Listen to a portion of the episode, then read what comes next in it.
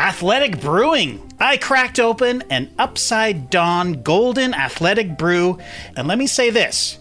No matter what you're looking for in a great non alcoholic beer, the answer is always athletic.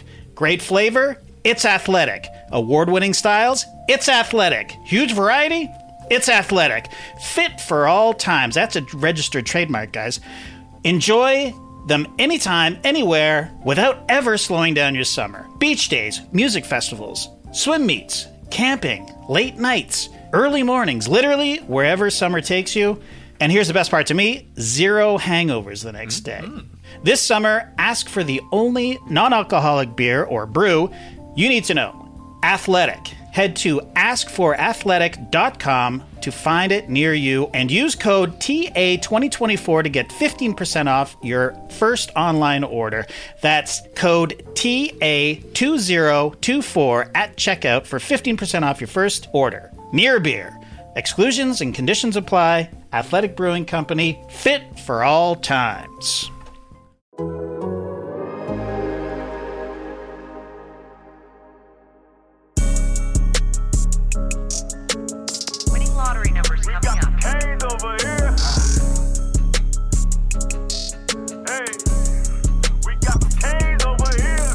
Category 5, what you gonna do? Better run for shelter, cause it's all about the you. Hey, welcome back to another installment of the Wide Ride Podcast. I'm Manny Navarro, Miami Hurricanes beat writer for The Athletic, joined once again by my homeboy Carlos Ledo of the MIA All Day Podcast. It is Friday uh, on the eve of spring football for the Miami Hurricanes, right around 3:45 p.m. here, March 3rd. Um, Miami's got a coaching staff. Carlos, we've uh, It's about time. they filled in the uh, the two vacancies. Uh, Kevin Beard hired earlier this week uh, from Toledo, come back home to South Florida where he's from to be the receivers coach. He spent six years at Toledo. Uh, was last at Miami in 2015. Helped recruit some guys that got here, including Ahmmon Richards, uh, among those uh, recruits.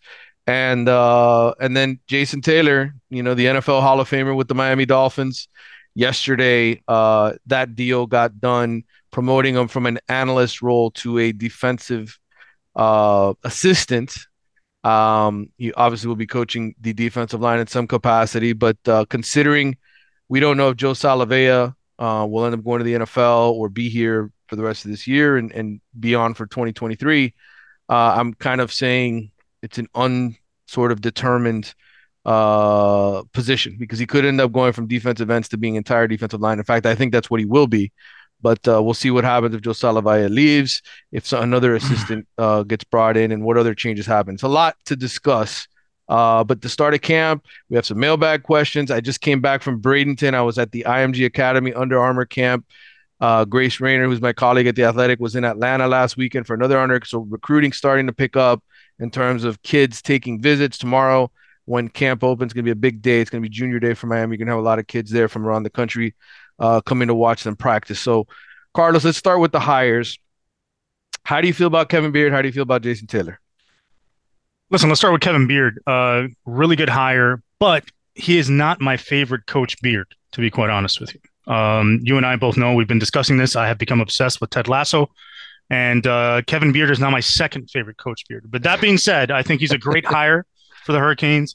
You know, former coach here at the University of Miami, former player, has done a really good job at Toledo. I think he brings uh, some more of that connection to the past, uh, to the championship past here at the University of Miami, that standard, that work ethic, the the sort of DNA that it that it takes to be a Hurricane, and bring that to the receiver position. And uh, you know, I'm looking forward to it. I'm looking forward to having him back. Obviously, having JT full time on the staff on the field as an assistant coach, turning down the Dolphins uh, reportedly to stay at the University of Miami says says a lot. And this could be one of Mario's best recruiting jobs is keeping JT away from uh, Mark Anthony Jr. and the Miami Dolphins. Uh, and having him stay here on staff, so I'm excited about that. It's great not only from a recruiting perspective, but you're going to be uh, if you're going to be a defensive lineman coming out of high school, going to college, you want to be tutored and you want to be coached by a Hall of Famer. You want to be given, you know, one-on-one instruction by a guy who's not only done it but done it at the highest levels of the NFL. Uh, so it's awesome to see. So I'm very excited about that. Yeah, I mean, I think, you know, from a practicality standpoint, um, you know, I think Mario wanted Jason Taylor to be a part of the staff and uh, you know, whether or not that would be possible, he needed some people to move. He needed guys to leave. Uh, and obviously that happened uh, the moment uh, Rod Wright went to join the Houston Texans. Um, that opened up the door. And then it was a matter of would Jason Taylor get hired by the Dolphins? Um, my understanding is he did have conversations with them. I think it was about the outside linebackers position. Um, and in the end, the Dolphins, I think, went another direction. I don't know if he was offered another position on staff, but ultimately, uh, somebody in, in at, at, the University of Miami said that uh, they they paid Jason Taylor well. They wanted to have him here on the staff. Mario really wanted him to be here and be a part of the staff. And uh, and then as far as Kevin Beard is concerned, you know, I think Leonard Hankerson was the number one choice. Leonard Hankerson considered coming home uh, to coach receivers, but he's in a good situation in the NFL himself. And uh, and Kevin is a guy who you know spent six years with Jason Candle at Toledo. We know how much Mario wanted uh, Jason Candle to come in and be the offensive coordinator. Um, and as I mentioned, Beard can recruit. Um, he, he has good relationships, builds good relationships. I know Jeremiah Smith. I I uh, exchanged some some messages with him on DMs and asked him. I said, "What did Coach Smith tell you? What was, you know, just positive reviews?" Uh, and, and that's important for Miami because, as I've tried to stress many times on this podcast, Jeremiah Smith, uh, the Ohio State commitment, the number one wide receiver in the country, uh, is a huge Miami target. And I think ultimately we are going to judge Mario Cristobal's second recruiting class on whether or not he gets him, you know, Jeremiah Smith and JoJo Trader, the two uh, standout five star receivers at Hollywood Chaminade. So and you and you know what? I think the the hiring of Kevin Beard and Jason Taylor speaks to the shift in the staff's uh, sort of culture within the staff, the coaching staff. Mm-hmm. We discussed a lot about how this coaching staff from the previous season may have had a little bit too much ego, uh, may have relied a little bit too much on their resume, with Jason Taylor, although he's a Hall of Famer, he started off as, as an analyst. Analyst, he started off in the high school ranks with St. Thomas Aquinas, wanting to get right. into coaching. He's worked his way up into this position. He's willing to work. He's not looking to get bumped ahead of the line because he's a Hall of Famer, so he's a grinder, and, yeah. he, and he, takes it seriously. And Kevin Beer, as you mentioned, has been with uh, Jason Candle at Toledo for six years, has not been in a major D1 program, not a Power Five program, and has been grinding and doing a hell of a job there. So it, it again brings back that sort of reformation and a new injection injection of new culture within this coaching staff of grinding and working as opposed to relying on past uh, success.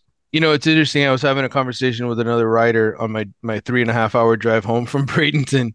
Uh, another guy who I, I speak with quite a bit, and we sort of share notes and share thoughts on on how we view things with Miami. And you know, he's of the opinion that you know Mario last year when he first got the job, right, wanted these big name coaches, and then now, you know, is it because he really wanted to change the culture or is it simply because this is the best he could do, you know, in terms of uh, him being somewhat of a slave driver, wanting guys to recruit their asses off and and like you said, coach from a different perspective. I, I know Mario did an interview with uh, 247 Sports on their football recruiting podcast. I don't know if you got a chance to listen to that or not. I listened to it yesterday when I was driving up to Bradenton for the for the combine and uh, you know the way he he sort of spun i think a lot of this was um you know he he wanted some of this hungry type guys on here but i i, I would venture to say I, I use the word acquiesce because acquiesce means to do something that maybe you're not necessarily really believing in but you're doing it because you have to. I think mario in a lot of ways the changing of the offense going back to the power spread air raid type offense the defense playing more aggressive. I think he has acquiesced to the players that he currently has on the roster um, so that he can win more games and, and, and put this program in the right direction. But I think in the long run, if you put a gun to Mario Cristobal's head and say, "Give me the truth. What kind of coaches do you want?" I think it's the first staff that he hired. I think running the offense that he ran with Josh Gattis, having an experienced defensive quarter like Kevin Steele, just didn't have the personnel. And I and and I compared it to being a chef in the kitchen and not having the ingredients that you want.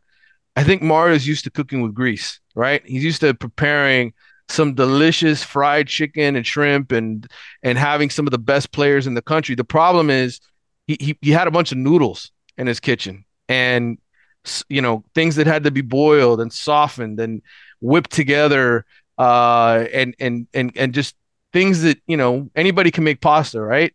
Uh, well, the pasta last year stunk. It was five and seven, and and it was because you know you had a bunch of chefs that didn't really know how to work with that pasta. There there were uh, there were guys that cook with Listen, this, grease. this food analogy is making me extremely hungry. I- I- I we apologize, Cut this the- shit out but- before I need to get up and go get a sandwich or something. But I get what you're saying, and I think it's interesting that Mario coming in, we were expecting him to rely on his, his experience with Alabama and Nick Saban Mhm. and his time at Oregon.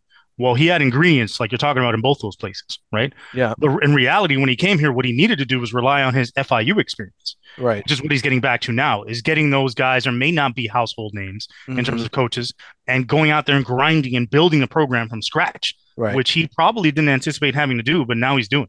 Right. That's why I keep saying over and over again. And I know Mario said otherwise that he studied this roster, and maybe he did, but it's different when you study it from afar. When you get in the door and the heat of the battle, and and you've got a bunch of players in there that are noodles. And this is not, one of uh, those. This this roster is one of those chicks that you saw like across in the club, like when you were in 609 back in the day, uh, and you were standing at the bar getting yourself a drink. It's already like one in the morning, and you see some girl dancing on the dance floor like 40 feet away, and you're like, "Damn, she's fine." And you Uh-huh. walk up on her, and like man, she's missing missing a tooth, and she's like uh, got, got a broken heel, and the girl's she's not looking right. You know what I'm saying? She's she's Yeah. far from she's good from far, but far from good. And this is what Mario walked into. Yeah, and I think mentally, that just the, the mental hurdles that he had to get rid of, uh, you know, in terms of attitude and and being soft. Uh, noodles is the perfect analogy to me. That's what they were, a bunch of noodles. So, what- Um, so yeah, he he they were cooked a little too soft before, but he wants them a little more al dente. He If we're gonna wants them a little bit. If he's gonna make pasta, I think he's he's a uh, a guy who prefers to cook with grease, and and, and by grease I mean some some uh some great tasting uh guys that uh, some that fresh olive transition oil, like some really good olive oil. that transition really well to the NFL and and don't need to be uh you know fried. Um, I I uh I want to talk a little bit about this Under Armour camp that I went to because there's nine IMG. I mean, IMG is such a powerhouse every single year, right? National powerhouse. They bring in players from all over the country. Nine of the kids uh, are ranked in the top 200 in the 2024 recruiting class, and Miami's interested in in a few of them. Um, personally, I walked away from there feeling as if they probably won't get any of the 2024 kids. It's a different atmosphere. He had when when Miami got the four kids out of IMG Academy last year. Um, getting Francis Mauigoa was huge. He was, you know, number one, number two offensive tackle in the country. Um, but I think he had a previous relationship to help him, right? He had a previous relationship with Riley Williams. He had a previous relationship with Jaden Wayne from being out on the West Coast. I don't get the sense that he has that strong bond with these guys that are there now. So I know people are going to say, well, what about IMG Academy if they don't get any? But I don't think it's a big deal. You know, I talked to quite a few people there. I get the sense that a lot of the Polynesian kids that they have that that that were out on the West Coast that knew Mario that have a connection to Mauigoa. Maui Goa is going to help them, I think, recruit some of these Yeah. dudes. Um, because he was sort of the alpha male on that team the last couple years at, at IMG. And I think a lot of those guys respect him. But I'll put it this way. I didn't I didn't come away like, hey, they're gonna sign a bunch of these dudes and Mario's gonna kick ass at IMG Academy again.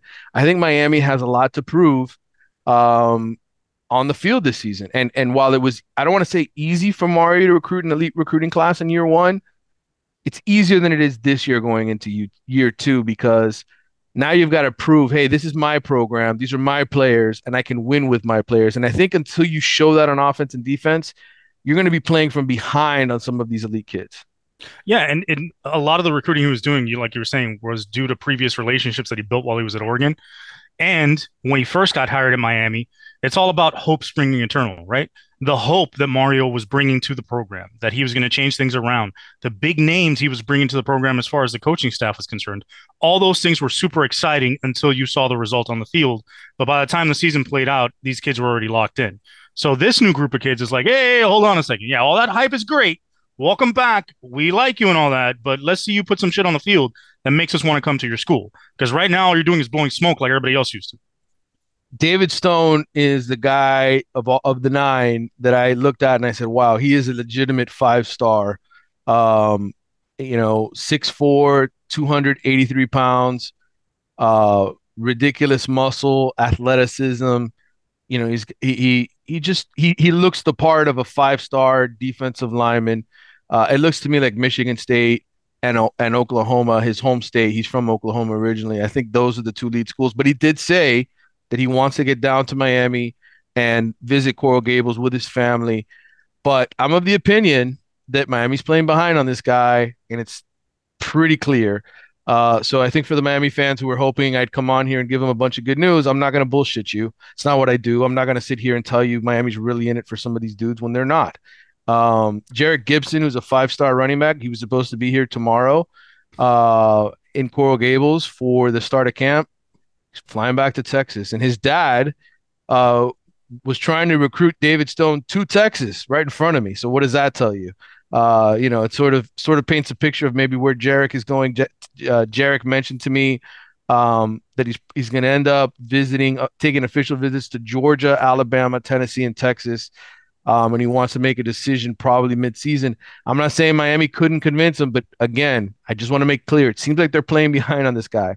Ellis Robinson, who's another five star, he's the number one cornerback in the country, committed to Georgia last month. I asked him point blank, you know, he says, Look, my, I talk to Miami every single day. Alabama calls me frequently, LSU calls me. Um, but I asked him point blank, I said, What's the only way you don't end up at Georgia? He says, Basically, Fran Brown, who's the who's the defensive backs coach at Georgia, isn't at Georgia. So if that happens, then Miami has an opening. But I have to say right now, again, give up on the Ellis Robinson dream. You can recruit him, Miami can call him every single day, but again, they're playing from behind. Um, there's some other talented guys out there. Uh, Jimothy Lewis, 6'6", 282 pound, uh, four star offensive tackle kid out of Mississippi. He is going to visit Miami. He told me officially. Think Tennessee, Georgia, Miami, and Michigan but I think he's an SEC kid. Uh, he, potentially could take his last visit to Ole Miss. He's only been playing football since he was 14 years old. Carlos, uh, you know, a kid that uh, he came in over 300 pounds. He's got 17% body fat. I watched him go through some of these combine type drills. He looks legit, like in terms of potential. You know, like being an elite type of offensive tackle in my mind. Um, but again, I think Miami's playing behind on him.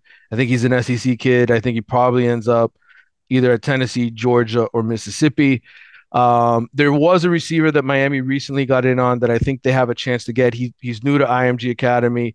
Uh, Hawkins, a West Virginia native, um, had 67 uh, receptions for 1,100 yards and 14 touchdowns last season back home in West Virginia. He's a legit track kid with track speed um, has trips to Miami, Florida, and Penn State this spring. Um, I don't know, you know, I, I, again, I think Miami has other priorities of guys that they want, but I think he's a guy to watch, especially if they don't get Jeremiah Smith or they don't get a, a JoJo Trader to come. So, uh, and then some of the young guys, they had some 2025 guys that I was impressed with. Gavin Nix, this is a name to remember as the linebacker because linebacker is one of the toughest positions to recruit. He mentioned he's from Orlando, mentioned to me Florida, Florida State, Miami all doing a great job recruiting him. Um, but his first college trip is going to be to Notre Dame on April 15th. He's six feet, 224 pounds. Um, I talked with uh, Billy Miller, who's the the uh, coach at IMG Academy, and he mentioned to me just a great leader. Um, so I think that's a guy that Miami definitely wants uh, to try to get a head start on. But I think you know when it comes to IMG Academy, I wouldn't expect a lot of signees this year. It is what it is, man. Let's see how the season plays out. Maybe some buzz gets generated early on in the season with a defeat of Texas A&M or some other uh, fast start where the offense is looking great and the defense is looking a lot better than it did last year, and maybe it generates some uh, some more interest from these guys. But we'll see. I think there's plenty of guys in South Florida and across the country that Mario can target. That if you swing and miss at IMG this year, it's okay. You can pick up some other guys. Obviously, not at the same level as some of these dudes, but you could fill in the blanks. Yeah. Um, all right. I want to get into uh, some mailbag questions. This isn't necessarily going to be a long episode. Uh, it's a busy weekend for me. I've got camp tomorrow. You've got to go do taxes. Uh, and then I'm driving to Orlando for the Under Armour camp uh, in Orlando. So I'm going to go through these, and uh, this will probably be a short episode. Um, all right. This is from You Heard, uh, the You Heard pod. Uh, what's the biggest area of concern, and which are you most confident about? I'll let you go first. Biggest area of concern is the defense. Let's see if we can put together a, a, defense to me that can at least be average and slow teams down and give the offense a chance to score some points. I think I'm more optimistic about the offense just because I think the upgrades on the offensive line are going to make a huge difference. I think the change in the system is going to help TVD and the receivers. Um, I think the running back room is a little bit more loaded than it was a year before. So I think the offense is going to be a little bit ahead of the defense this year coming in, and hopefully um, under Lance Guidry and, and some of the guys they've added this year, especially the linebacker position. You know, can Wesley Bissainthe take that next step? Can um Marigola, his brother, what's his name? He's Francisco not uh, Maragola, Francisco. yeah. They kill me with the Francisco and Francis. I'm like, you know, it's F one and F two. What's going on here? F squared. so um, now I just got into trigonometry. I don't know why. Anyway, I think because of those additions of, of Lance Guidry, I think the the uh, upgrades at linebacker, the upgrades along the defensive line, I think still defensive tackle is a weakness. I think corner is still a concern. I think outside of the top two safeties, that's still a concern. So I, I think the defense to me has more holes on it, and and is going to be the one that needs to take a little bit more time to to be rebuilt. So for me, I have the least amount of confidence in the defense. I have more confidence in the offense. Looking for an assist with your credit card, but can't get a hold of anyone? Luckily, with 24 7 US based live customer service from Discover, everyone has the option to talk to a real person anytime, day or night. Yep, you heard that right. You can talk to a real human in customer service at any time. Sounds like a real game changer if you ask us. Make the right call and get the service you deserve with Discover. Limitations apply. See terms at discover.com/slash credit card. And now, two pigeons bemoaning the fact you can stream DirecTV satellite free. DirecTV gives you access to apps like Netflix and live sports right next to each other. I don't get it. Let me put it in pigeon terms. It's like that one amazing dumpster with the old fruit and cardboard all in one place. How am I supposed to keep up with illustrative metaphors when you are making me so hungry? Get live TV and streaming apps together without a satellite. Visit directtv.com. Requires high speed internet connected Gemini device and separate paid subscription to watch Netflix on DirecTV. Terms and restrictions apply. As you've probably heard by now, we've teamed up with BetMGM this season. We'll be using BetMGM lines to make all of our picks, and we'll have special offers for our listeners each week. If you haven't signed up for BetMGM yet, use bonus code The Athletic, and you'll get a one-year subscription to The Athletic, plus up to a $1,500 first bet offer on your first wager with BetMGM. Here's how it works. Download the BetMGM app and sign up using bonus code The Athletic. Make your first deposit of at least $10. Place your first bet on any game and claim your voucher for a one year subscription to The Athletic. See BetMGM.com for terms. U.S. promotional offers not available in D.C., Mississippi, New York, Nevada, Ontario, or Puerto Rico. Gambling problem? Call 1 800 Gambler. Available in the U.S. Call 877 8 HOPE NY or text HOPE NY 467 369 in New York. Call 1 800 NEXT STEP in Arizona. 1 800 327 5050 in Massachusetts. 1 800 BETS OFF in Iowa. 1 800 270 7117 for confidential help in Michigan. 1 800 981 0023 in Puerto Rico. First bet offer for new customers only in partnership with Kansas Crossing Casino and Hotel. Don't forget, if you haven't signed up for BetMGM yet, use bonus code The Athletic, and you'll get a one-year subscription to The Athletic, plus up to a $1,500 first bet offer on your first wager. And now, two pigeons bemoaning the fact you can stream DirecTV satellite free. DirecTV gives you access to apps like Netflix and live sports right next to each other. I don't get it. Let me put it in pigeon terms. It's like that one amazing dumpster with the old fruit and cardboard all in one place. How am I supposed to keep up with illustrative metaphors when you are making me so hungry? Get live TV and streaming apps together without a satellite. Visit DirecTV.com. Requires high speed internet connected Gemini device and separate paid subscription to watch Netflix on DirecTV. Terms and restrictions apply. I agree um, with that assessment. I do think that the better coordinator of the two is Guidry. Yes. Um, I think not that I don't think Shannon Dawson could be a good coordinator here or that his system couldn't work here. I just think um, in terms of Track record. who I have more confidence in to, to, to do a better job, I think Guidry, you know, gets the edge um, in terms of bias, right, of what I believe going in without really seeing either one of the guys or knowing the guys, just knowing some history.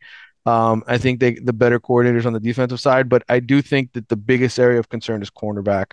Um, you know, Miami wasn't very good at the position last year, and I'm not sure that they're going to be any better without Tyrique Stevenson and without DJ Ivey. And that's saying something. I think you know, I talk talking to some people um, in the last couple of weeks.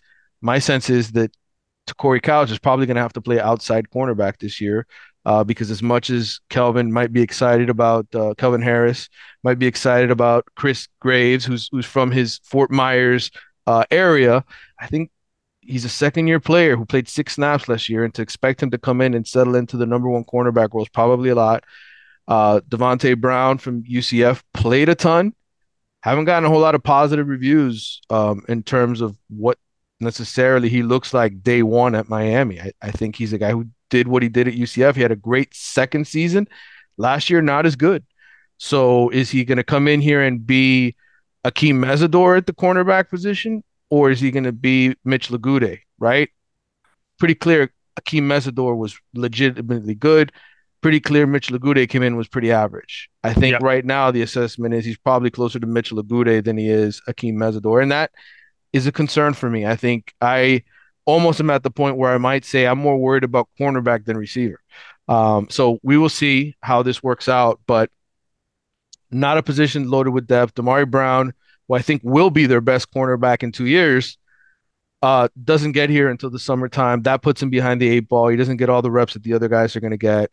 And um, and yes, there is another transfer, the kid they got out of uh, Iowa. Again, he's played 500 snaps in his career, didn't play a lot, injured a lot. So I think cornerback is my area.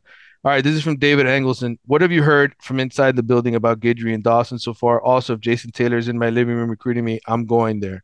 What have you heard about Taylor's recruiting prowess? Well, David, I'm glad you asked about uh, Jason Taylor. I, I I don't really have a lot on Guidry and Dawson so far. The only thing I have on Guidry is that, and this was the assessment of one Hurricanes player who I happened to speak to. They said it's it's a mix of Manny Diaz's defense with Kevin Steele's defense was the description I got. Um, as far as Dawson is concerned, uh, you know he at least has the history of coaching at a Power Five school, being at West Virginia prior to uh, being with Houston. But um, as far as Jason Taylor is concerned, I know everybody thinks, oh, he's going to be great on the recruiting trail. Uh, David Stone, who's somebody Miami badly wants, was asked by Gabby Urrutia of uh, of Inside the U. Great pronunciation. Yes, I have been practicing. I've also been Gabby giving Gabby some some information about teething uh, for babies because he's he's got a young daughter and and he's going he's rough nights for Gabby. Let's start with that. Let's start with that really quick because that's very interesting and may help a lot of people. So what Yeah. what did you give him? What advice? Well, I just asked my wife. I said, "What did we give the girls?" And so she That- that was me a great job, great job. Amazon Listen. products. I'm a I, I just I just move the product, bro. That's all I do. Th- That's great because you know when to delegate. That's what a good coach does. Right? That's right. Um, what I would recommend to Gabby if he does listen to the pod, um, there was this thing that we gave our daughter Sarah when she was uh, a baby that helped with the teething and she loved and still remembers to this day. It's called Sophie the giraffe. Okay. And Sophie the giraffe is a little giraffe that's sort of fun and, and looks cool, and it's a teething ring that the kids love to put in their mouth and use. So it, it helps with teething a lot. It won't help with the pain, but it'll Mhm. keep them entertained and sort of distract them from. it. All right. Well, I, I, we've given Gabby a lot of recommendations here in the last 24 hours, but I'm going to make sure he gets this one as well. Gabby the giraffe, you said is, is the So name? no, no, no. Gabby is the guy. The, yeah. the- the- okay. right, See, I'm confusing. Urrutia is is not the giraffe that I'm discussing. Uh, it's Sophie, the giraffe. Sophie the giraffe. All right. I got I got the right uh, the right name now. Um. All right. The question was about Jason Taylor, his recruiting prowess. So Gabby asked uh, David Stone about Jason Taylor and if they had much relationship. Jason Taylor was an analyst. He couldn't recruit um, Right. those guys. So in fact, I almost walked away from that questioning whether or not David Stone even knew who Jason Taylor was. Whoa, whoa, whoa, whoa! whoa. Like, Because- he's never heard of Jason Taylor. because here's the thing, Carlos. Here's the thing. You and and and Big O, when I was on the show earlier this morning, had the same. Not he didn't have the same reaction, but his listeners had the same reaction you did when I said that because the comments blew up. How could he not know who Jason Taylor is? I'm going to tell you something. A lot of these young 16, 17 year old athletes, if you have not played in the NFL within the last five years or three years, they have no idea who you are. Okay. And I think that I think that's something that's tough for people like you and me to swallow because we consume the sport so much. We're older. The reality is a lot of these kids don't keep up with all of that kind of stuff. And I'm not saying he doesn't know who Jason Taylor is. He might know him. He might recognize him when he steps on Miami's campus. What I'm saying is I don't think he realized he didn't react in a way that told me, wow, it's going to be exciting to be coached by an NFL Hall of Famer. It was more of a reaction like, does this kid even know who Jason Taylor is? That's all I'm saying. So right. now, to your point, and I get it, I get it. We're old fuddy duddies now, right? We're in our forties. right. I'm not going to approaching mid forties. Um, but when we were younger, we knew about football history, basketball history, like the sports that we follow. We not only Right. knew the current guys, but we enjoyed and loved the sport so much. even the guys I hung out with knew about the past. Like I knew about the no name defense. I knew about the killer bees, even though I was too young to know about that kind of stuff.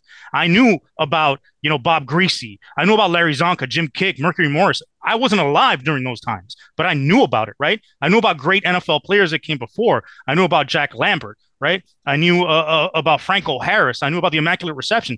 All these things. I remember watching the old NFL films, shows that they would put on TV. Like uh, we would consume this and be obsessed with it. But I guess it's a generational thing now where kids really don't care that much about anything other than TikTok and uh, them just playing their own game. Yeah, I, I think that might be a case here. Um, I'm sure he'll get to know Jason Taylor quite a bit, but I think for everybody who just assumes, oh wow, this is going to be, uh, unless you're Deion Sanders and you're on TV on like eight different commercials, and unless you're a coach in the a head coach in the game today, uh, and you weren't, you know, like in Jason Taylor's case, an analyst, you may they may not know who the hell you are because analysts aren't allowed to recruit. And how crazy is this? People, kids nowadays know Michael Jordan because of the crying meme, and they know Right. Deion Sanders because of the Aflac commercials, Right. not because of what they did. That's what happens. We get older and we think we think, oh, how, how ridiculous. The reality is these kids just grow up different. All right. Um, this is from Andrew V17. Which position groups will you be focused on in, the most in spring ball? I think we kind of answered it. For me, it's receiver and, and cornerback. Is there a specific position group you're focused on? receiver and corner as well. And I'd like to see uh, how TVD takes on this offense during the spring and how how comfortable he feels in it. And I want to see Shannon Dawson's play calling style. And uh, We're not going to see it completely, but we're going to see a little bit of his of his style, a little bit of what he likes to throw out there during the spring.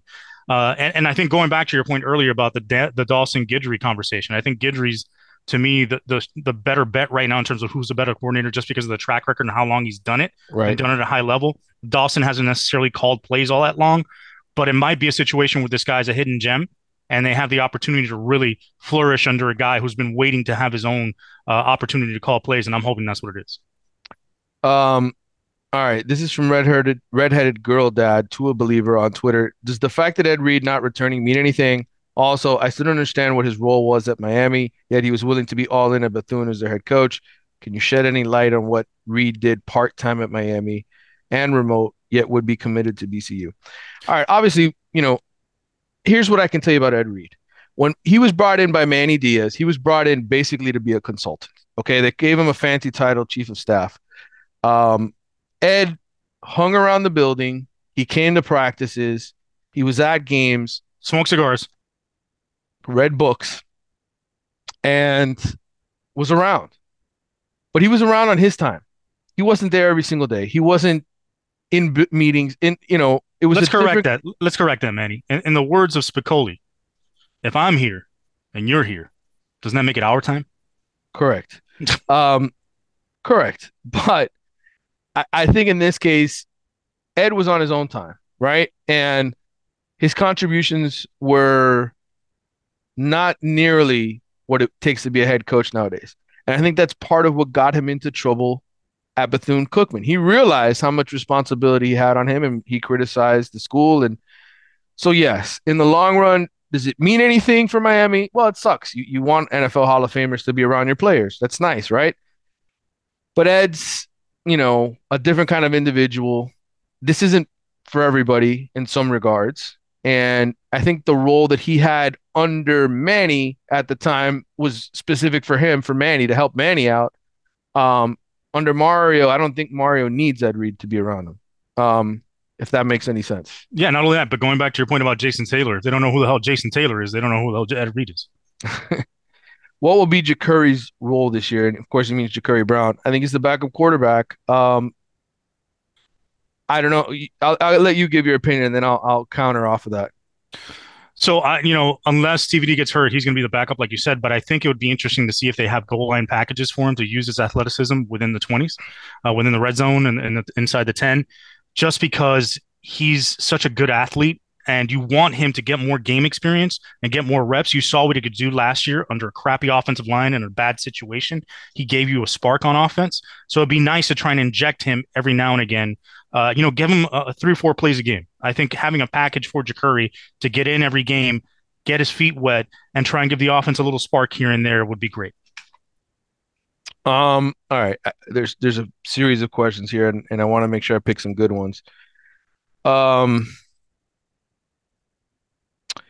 This is from Samuel Dumarque on Twitter. Do you see any additional coaching changes still happening after completion of the staff with Beard and Taylor? I think again, I I've tried to stress this over and over again. I think it could change all the way up until the first fall practice. I think Yeah. th- th- there's a chance that um, there will be a new defensive assistant if uh, Salave'a heads to the NFL or somewhere else. Yep, and maybe Stephen Field's still not secure. Who knows? Mario likes to toy with him. Right. And then this kind of answers Alex Avila's question, who's uh, as a Bolts Alex. Uh, JT's title as defensive line coach sounds like more changes might be simmering. Yeah, again, it kind of goes up that alley. Um, this is from T Miller Golf. Uh, did we ever hear what TVD's shoulder injury was? Did he need surgery? This is a conversation I had long ago. So I'm 44. My memory is starting to fade on me, and I have to check again. But I, I'm of the understanding that he didn't have to have surgery, that it healed on its own, and that it's strong and healthy. If he would have had surgery, he wouldn't have come back. He came back twice from from two different incidents, and I don't. And he wouldn't be. He probably wouldn't have been ready for the spring, right?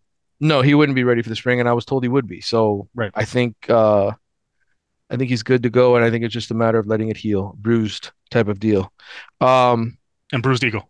and bruised ego, right? Um, this is from Adam Folds, um, A Folds eighty one on Twitter. What effect do you think the new coaching staff will have on the team come spring that can carry over into the fall? I don't want to say spring football is overrated, but I'm going to say it. Um, I just I, I I think the only thing you're going to get out of this spring is implementing the new system, getting players to become familiar with it. But as far as competition, competing for starting jobs, um, maybe you establish the starting offensive line. Maybe you figure that out before the end of the spring. Maybe you figure out which receivers you can count on. Maybe you figure out who your lead running back is. Maybe you get some clarity on who your top cornerback is. I'm not saying it's it's a waste, but I think um carryover there's going to be new players added to this team after spring football that are going to Mhm. come in and shake shake things up. So it's hard to say other than the base defense and offense. There's not much I think that's going to carry over. Yep. And I think it's it's just more of an opportunity for the coaching staff, the new guys on staff to get familiar with the players, and the players get familiar with them and build that bond. That's pretty much it. Mhm. This is kind of along the lines of a deeper question uh, from Ooh. Jono uh, P. Elliott on Twitter. What are the realistic signs that Mario and staff have got the program back uh, on track for long-lasting success? Obviously, wins are a great indicator short term, but teams like TCU, Michigan State have had great seasons, then tailed off, being able to sustain it. I'm interested to hear your answer. I know how I'm going to answer this. Well, I, I think a lot of those teams like Michigan State and TCU, but uh, although TCU's success has, has popped back up again, relied on the portal to get success quickly. And they didn't do the work of building the foundation culturally uh, and building the team with the type of players that they were looking for that fit their style, their system, and what they want to do, not only from a physical standpoint, but from a mental uh, standpoint or a cultural standpoint. So to me, the the uh, the first sign is going to be how does this freshman class come in and what kind of an impact they have on the team culturally and, and obviously on the field in terms of competition? And second can they continue to stack classes on top of each other? Because these kids talk right they they they the kids that are freshmen are going to be talking to their old teammates that are still in high school they all know each other and if they're getting a good vibe from the guys that are currently on the team and they feel like okay these guys are moving in the right direction from the guys that are now at the university of miami that just got there then that's going to help build recruiting classes that's going to help get guys to the team to the University of Miami. So if they're able to stack another class on top of this one, that's another top seven, top ten, top five class. That means that that it's changing because the guys on the team believe it is. Yeah, I, I, I agree with your sentiment. I would also add this. I mean, in addition to having the program sort of recruit itself, where Mario doesn't have to do the heavy lifting anymore, other players want to come play with the elite players that are here. I, I would say the sign that the program's really back on track is that you don't have departures of good players. I think with the with the transfer portal and NIL being five and seven, being seven and five, which I think Miami will be this coming season, opens the door to good players saying, Miami's not going to help me get to the NFL. Miami's not helping me get anywhere. I can leave for my senior year to go play at somewhere else. And I think in today's NIL era,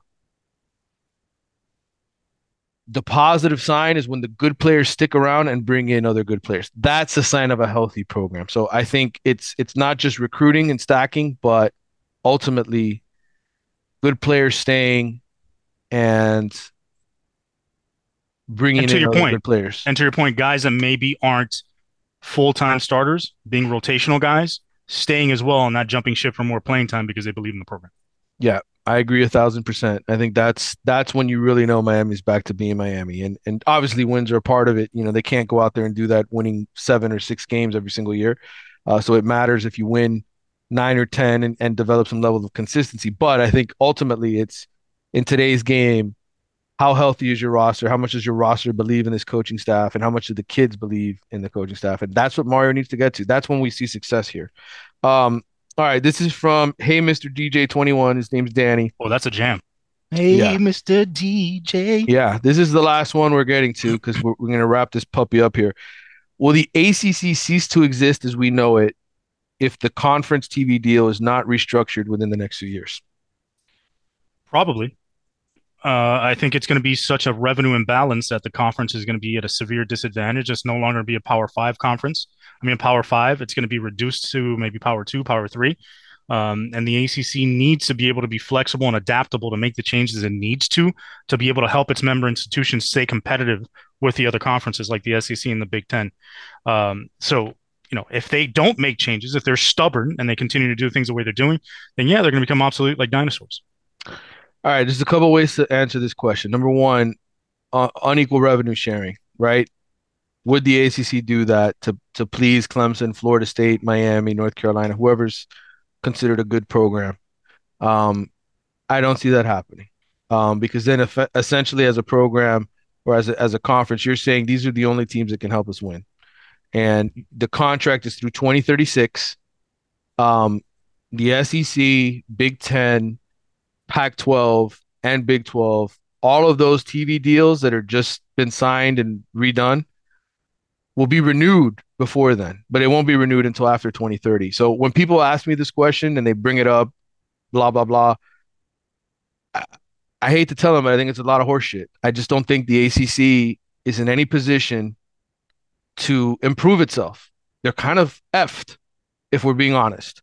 And as much as Clemson and Florida State may want more money so they can compete with the Joneses and get a bigger piece of the pie and, and hire the best coaches, etc., it's not going to happen, Carlos, until we get closer to those other TV deals having to be renewed. And if I was the Big Ten and the SEC, I would have no motivation whatsoever to want to split the pie with Clemson and Florida State because I have the biggest pie. I don't need to share my pizza with you if you aren't good enough to come here and win championships and give us something that we don't have. Florida State and Clemson are not markets for the Big Ten, I mean, for the SEC to feel like it needs to make a push for them because they have South Carolina already, right? They've got the Florida Gators, they're in those areas. Um, the only conference that can change this is the Big Ten, in my opinion, because they aren't in Florida and they aren't in South Carolina. Now, what's going to motivate them to do that? Probably the SEC winning every single championship for the next six years, seven years. Then they'll be motivated to want to bring in help and reinforcements if they continue to be the second best conference in college football. So, anyway, to make a long story short, that's my train of thought on the whole thing. Um, I think the ACC is effed. I think uh, Jim Phillips and company will do their best to create little things to create more money for them, getting you know a, a deal done with the Pac-12 to do kickoff classics and do whatever kind of marketing things they can do to bring in. But in the end, it's not going to be what matters. It's it's not going to equal 30, 40 million dollar gap that there's going to be between SEC, Big Ten, and everybody else. Um, so we can sit here and talk about it till we're blue in the face, but 2036 is a long time from now. And you don't cut down on the TV deal money until you get closer to that date and until the media rights. Because the whole thing on all this, Carlos, is ESPN ESPN owns the TV rights through 2036. Those are the people with the power. Well, guess Right. who's paired up with ESPN? It's the SEC. That's not who you need to come in here. What the ACC needs is, or the ACC schools that want to get out is is Fox, who owns the Big Ten deal, to to be motivated to come in and say we need Clemson, Miami, North Carolina, and Florida State, and we need to bring them over so that we are, we become that elite conference. And yeah, so the hope the hope is that Miami is sexy enough at that point that they'll make right, right. I think the hope is at that point. But for anybody who believes that the ACC like is going to change in the next couple years,